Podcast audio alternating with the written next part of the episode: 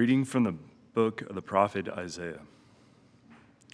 Thus says the Lord to Shebna, master of the palace I will thrust you from your office and pull you down from your station. On that day, I will summon my servant, Eliakim, son of Hilkiah. I will clothe him with your robe and gird him with your sash and give over to him your authority. He shall be a father to the inhabitants of Jerusalem and to the house of Judah. I will place the key of the house of David on Eliakim's shoulder.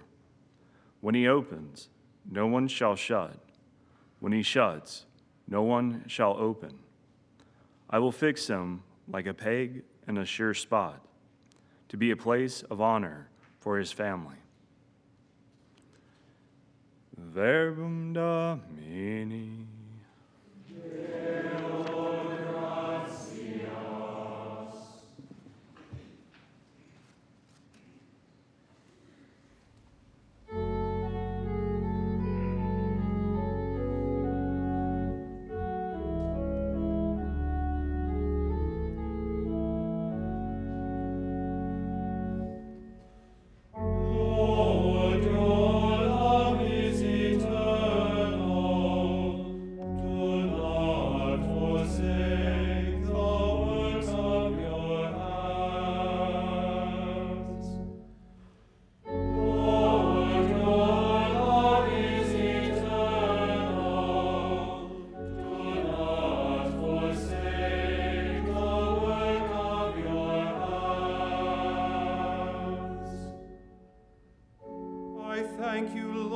Lord with all my heart. You have heard the words of my mouth. In the presence of the angels I praise you. I bow down toward your holy temple.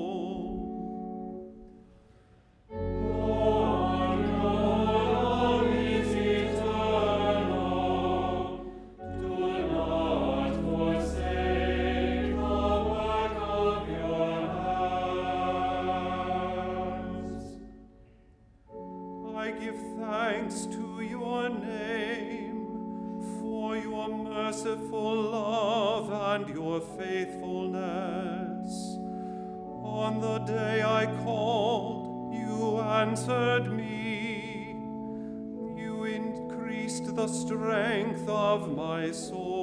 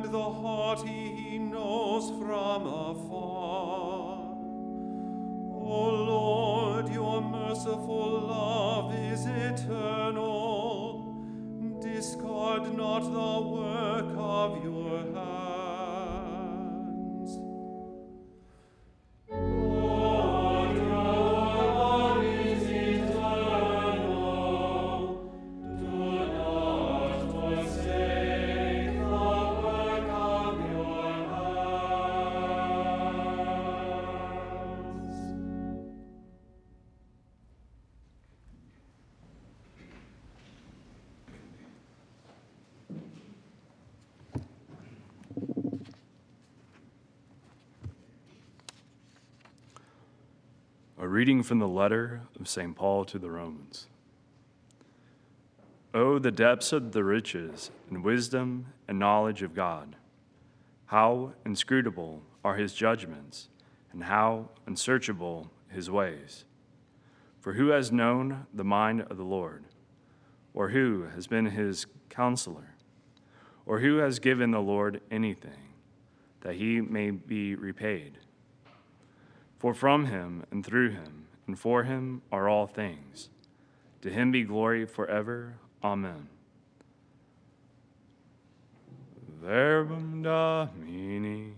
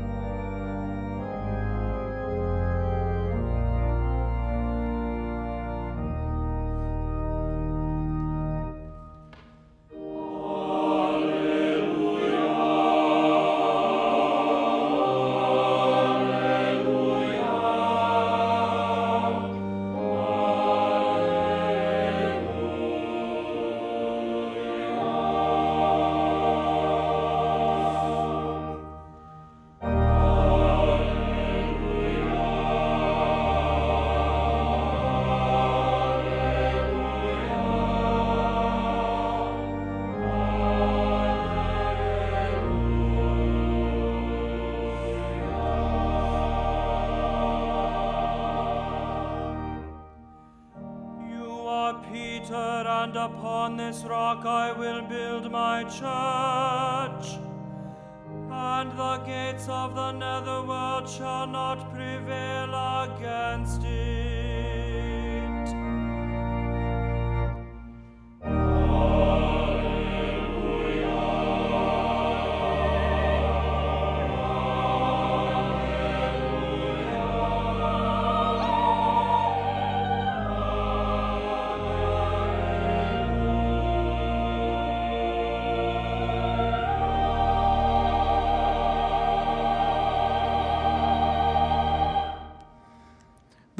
Lord be with you. A reading from the Holy Gospel according to Matthew.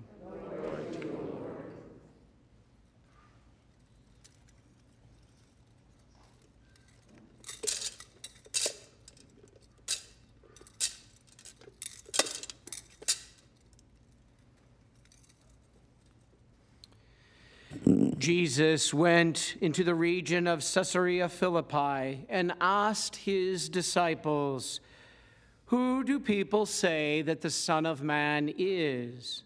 They replied, Some say John the Baptist, others Elijah, still others Jeremiah or one of the prophets.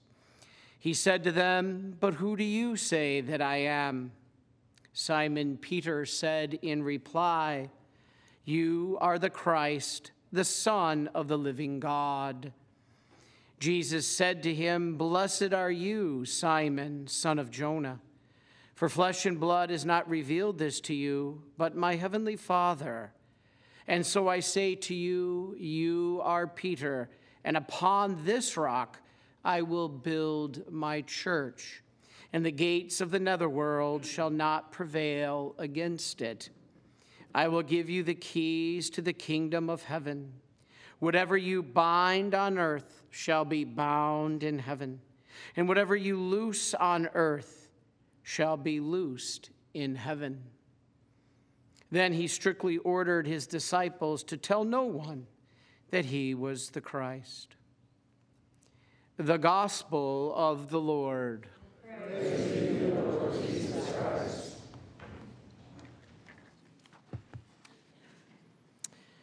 Often we hear the term from our loved ones or friends I'm not spiritual. Or let me rephrase that I'm spiritual. I'm not into organized religion. We've all heard this. And I always answer, well, that's too bad because Jesus organized religion. We just heard one of the most amazing passages in the entire scriptures that defends and is apologetic for the Catholic faith. Now, Jesus organized here religion. He established the College of Bishops when he selected 12 apostles to do his work. Christ established the church when he then gave them the authority to forgive sin and to act in his name. In 1 Timothy 3:15, Jesus called the church the pillar and foundation of the truth. He established the chair of the papacy and placed Peter upon it here in Matthew 16, 18, which we just read, and we'll talk about that more in a moment. All of these actions regarding the building an establishment of a church by God predate the Bible. The men of the church he chose were the first living books. The Bible, why was it created? Few people realize it was created to be read at the Mass. The Bible came 350 years after the Mass. The Mass predates the Bible by almost four centuries. It was the church that kept the faith alive the first three centuries, not the Bible, surprisingly. Now we need them both, of course.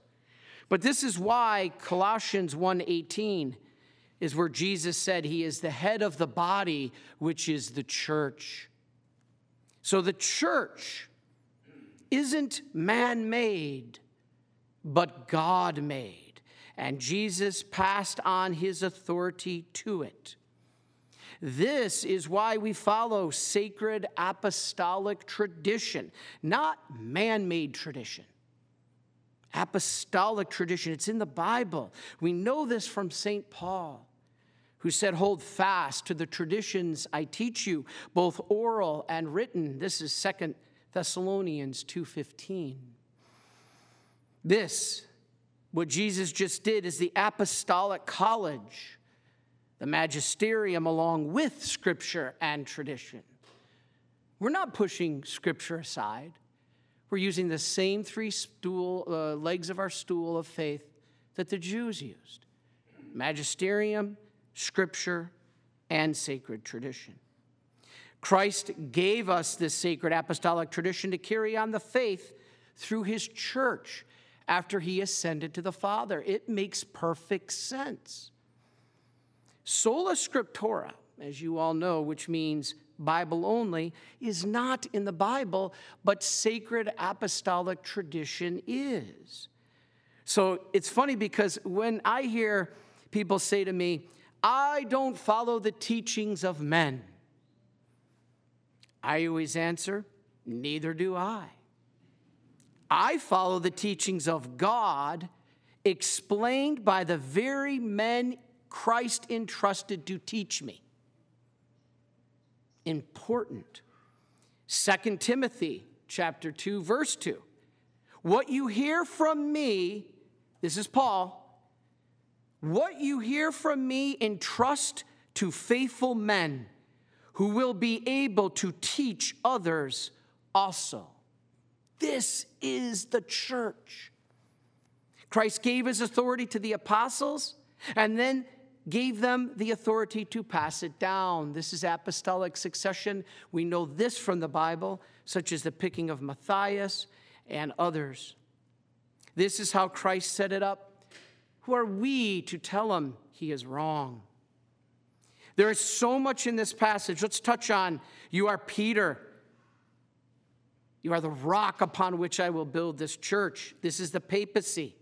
Don't fall for that trick that in the scriptures, which we know are written in Greek, that instead of using Petros, which is the masculine, which would have meant Peter, the Greek uses Petra, which means little pebble. Well, it's funny because when you look at the difference in the Greek between the masculine and the feminine, the Petros and the Petra, people will say, well, Jesus said Petra. Couldn't he have been talking about Peter? Actually, no, that's not true. You know why? Jesus didn't speak Greek. To his apostles, he spoke Aramaic. We know this. And in Aramaic, there's only one word for rock, kepha. Only one word. And that's the word we get Peter, Cephas, rock. I always am fascinating what I learned in seminary, and I always do our talks on Saturdays, and I take you back to seminary with me because I, I, I the seminary was the greatest time of my life, and I always want to share with you. And one of the things that was fascinated that I learned in church history, I've never heard anywhere else, was proof for the papacy was in 80 AD. The church in Corinth had many problems. And you know who was still alive in 80 AD? The Apostle John, one of the living apostles. Yet in 80 AD, the church at Corinth had many issues, and they went though not to Paul, uh, not to John, not to St. John, the living apostle, they went to Clement the First, who was the fourth pope, even though John was still alive and living much closer to Corinth than Rome was. And how John answered that when they went, the church went to Clement the First, the fourth pope, rather than him. John answered, He is the head of the church. This is a living apostle, laid his head on the breast of Christ. This is our papacy. And then finally, One of my favorite passages in the Bible is about the forgiveness of sins. Now, in the confessional, is it the priest who forgives your sins? Yes. People don't realize this. Yes, it is. Jesus says very clearly, whose sins you forgive are forgiven in heaven, and whose sins you retain are retained in heaven. Heaven has to follow the priest. If the priest says you are forgiven, you are guaranteed forgiveness, or Jesus is a liar. And nobody's going to claim that. You know, Jesus, who had ultimate authority to forgive sin on earth?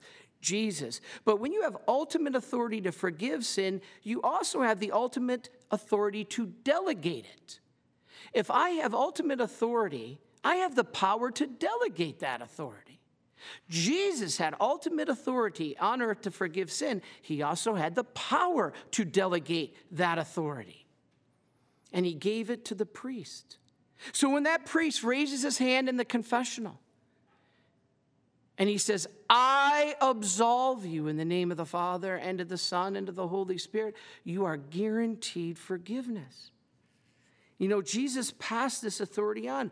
We just read this in Matthew 16, 19. It's also in Matthew 18, 18. It's also in John 20, 23. Whose sins you forgive are forgiven in heaven, and whose sins you retain are retained in heaven. If confession to the priest is not needed, Christ's grant of power to forgive sins is insignificant. And Jesus didn't do anything insignificant. And again, when the priest says you are forgiven, it's guaranteed. You know, there's other scripture passages when people say, Father, where is confession in the Bible? I, I always like to go to Matthew 8. Do you remember Matthew 8? In it, this leper comes to Jesus and asks him to be cleansed. Does Jesus heal this leper? Of course. Does Jesus cleanse him? Yes. But then Jesus, did he say to that leper after the cleansing, You can go home now? No. First of all, the leper went to Jesus. And secondly, what did Jesus tell the leper to do? He didn't tell him to go home, he told him to go to the priests so that they can declare you clean. And when they declare you clean, you can re engage in the worship community of the covenant. Fascinating. This is not changed. Why would Jesus establish that? Only to change and say you no longer need it. No, leprosy is a symbol for our mortal sin. And when we go to the confessional, yes, it is God who gives the grace. The grace doesn't come from the priest, the, the grace goes through the priest. And God forgives, but it is the priest that says, I absolve you. He declares you clean.